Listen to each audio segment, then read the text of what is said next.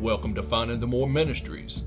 In our summer podcast series, we will explore being a friend like Jesus. Each week, we will look at an example Jesus gave us as he demonstrated how he loved others. This series should challenge us all to be a friend like Jesus. And now for today's word. On this episode of A Friend Like Jesus, we're going to learn how Jesus was the friend who restored. And as we start to talk about Jesus being a friend who restored, I want you to think about and ponder is there anyone in your life that you might think has gone too far? That that person is beyond restoration. Have you ever had trouble believing that someone was actually changed? That that God had actually restored that person? And then next, we have to realize that there is only one who can not only change our lives, but make us a new creation, can change us into a new creature to restore us back to who we were designed to be, and that's Jesus.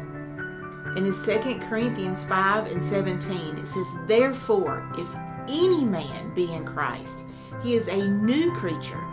Old things are passed away, and behold, all things are become new. And when you look at that verse, I don't know about you, but it says any, any man, if there's anyone who is in Christ. So that says it's not limited to certain people or certain classes, but any man who is in Christ is a new creature. Behold, our old things will pass away, and behold, all things become new. It doesn't say some things or the things that we want, it says all things become new. Jesus is the only friend who can restore us. And not to restore us to who we want to be, but He restores us to who we were designed to be from the foundation of the world when He knew who He created us to be in the future.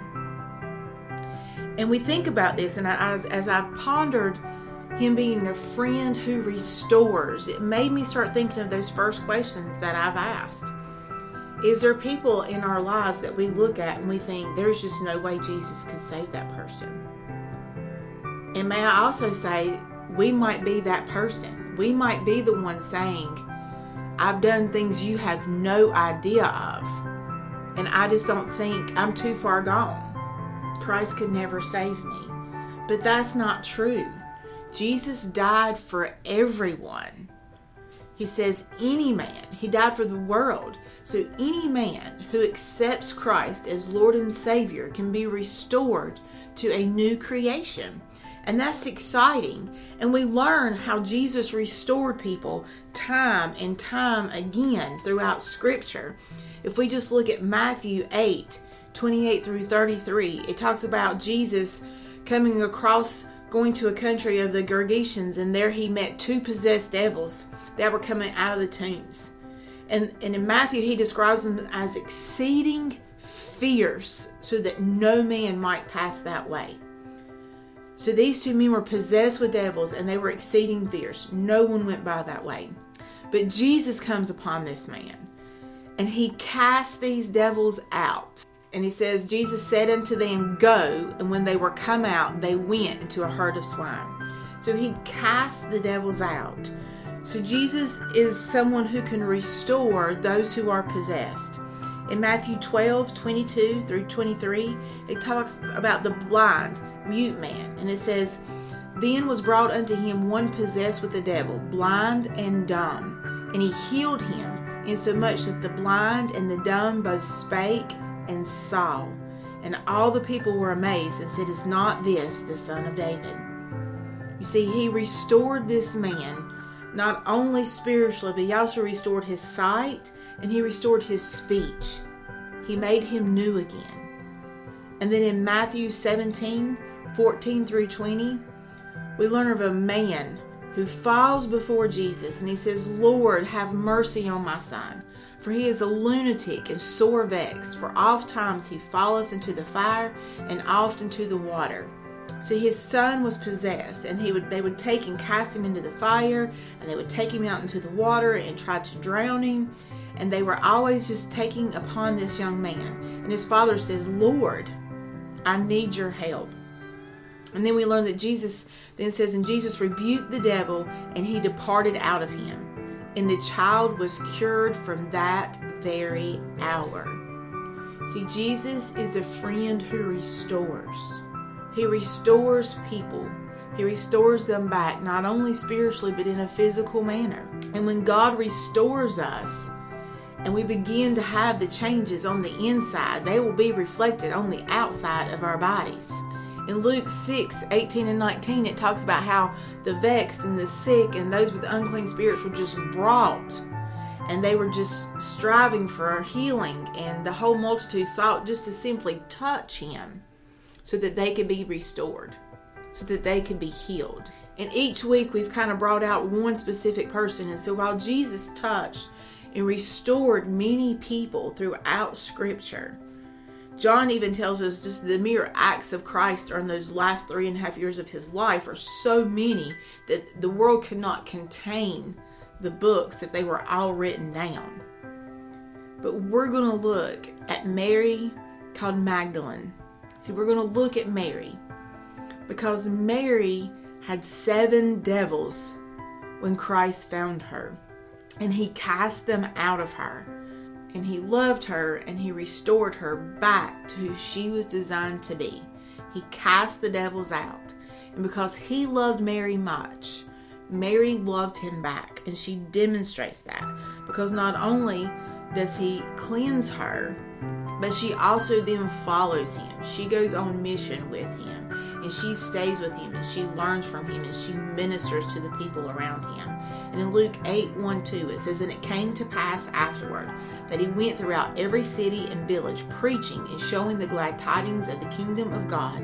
And the twelve were with him, and certain women which had been healed of evil spirits and infirmities. Mary called Magdalene, out of whom went seven devils. So it tells us here not only did the twelve disciples stay with him, but Mary and other women who had been healed and changed by Jesus went on mission with him and stayed with him as he went to the different cities and taught and preached and healed and restored. And we learned that Mary stayed with him on this mission because he had changed her life. He had restored her. And where else do we find Mary in the Gospels? We see that Mary stayed with him through the death and the burial and the resurrection. When they came and took Jesus, the disciples fled. They scattered in fear. But we see that Mary and some of the other women and a few of the disciples, they stayed. They stayed with him. They watched through the whole account. They didn't leave. She even stayed to the point to where when he was placed in the tomb to see where he had been laid. And in Mary displaying her love back to Jesus because of the restoration he did in her life, she was also blessed because we learn in John 20, 14 through 18, it says, And when she had thus said, she turned herself back and saw Jesus standing, and knew not that it was Jesus. And Jesus said to her, Woman, why weepest thou? Whom seekest thou? She, supposing him to be the gardener, saith unto him, Sir, if thou hast borne him hence, tell me where thou hast laid him, and I will take him away. And Jesus saith unto her, Mary. She turned herself and saith unto him, Rabboni, which is to say, Master. And Jesus said unto her, Touch me not, for I am not yet ascended to my Father. But go to my brethren and say unto them, I ascend unto my Father and your Father, and to my God and your God. Mary Magdalene came and told the disciples that she had seen the Lord, and that he had spoken these things unto her. Mary got the privilege to be the first to see Jesus after the resurrection. She got the privilege to go and tell the disciples he is alive. She has seen him and he is back. That was a great privilege. And I believe that that comes from the fact that God had restored her from so much when he cast those seven devils out of her the great love that he displayed upon her in her restoration, she then wanted to pour back out onto him, her Savior. And because she was faithful and because she wanted to help others to be restored and went on mission with Christ, she got the privilege to be able to see Him first after the resurrection, to be able to go and share. And in that, she was also able to restore hope and joy to the disciples at the resurrection of Christ. We too can be a friend like Jesus. We too can help to restore others. And you say, Well, I'm not Christ. I can't restore. No, we can't restore and, you know, we can't cleanse their spirits. We can't save them. But we can help them on the way. We can help them on the journey. You get saved and, and you're restored, but now what do you do? How do you grow in Christ? How do you learn these things? We need people to come alongside us, to help us, to teach us, to show us, to encourage us, to walk with us. We're not designed to walk alone. Even when Christ sent out the disciples, He sent them out in twos because He never designed for us to do this alone.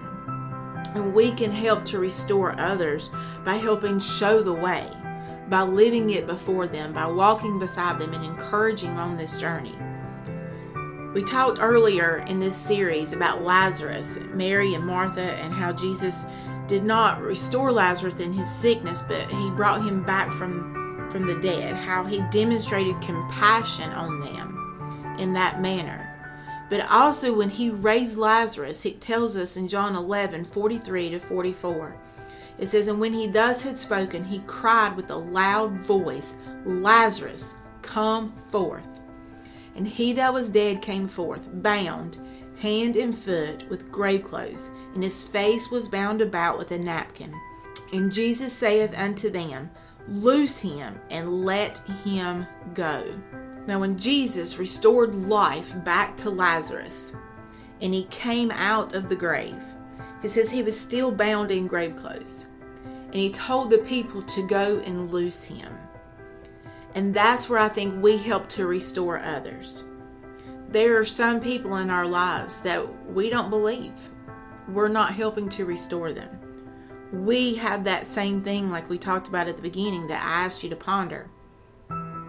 We have that, well, I don't know if they really got saved, and I'm not sure that's true, but who are we to make those decisions? What if we came alongside them? Rather than sitting back and waiting to see if they're going to fall again, to see if they'll go back to it, to see if it's real.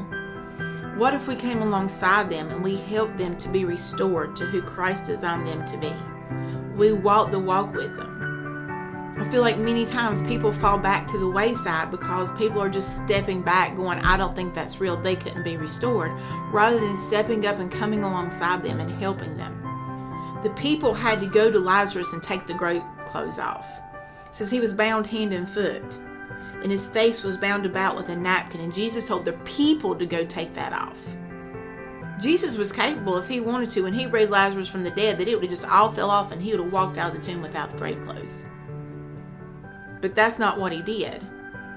He brought Lazarus back to life, he restored life to him. But then he told the people to go take out the grave clothes.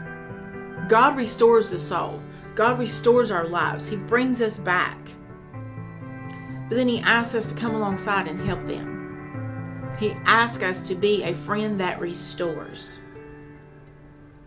We need one another and we need to learn how to be a friend like Jesus and to restore one another rather than tear one another down, rather than waiting for someone to fall, rather than anticipating that they won't make it.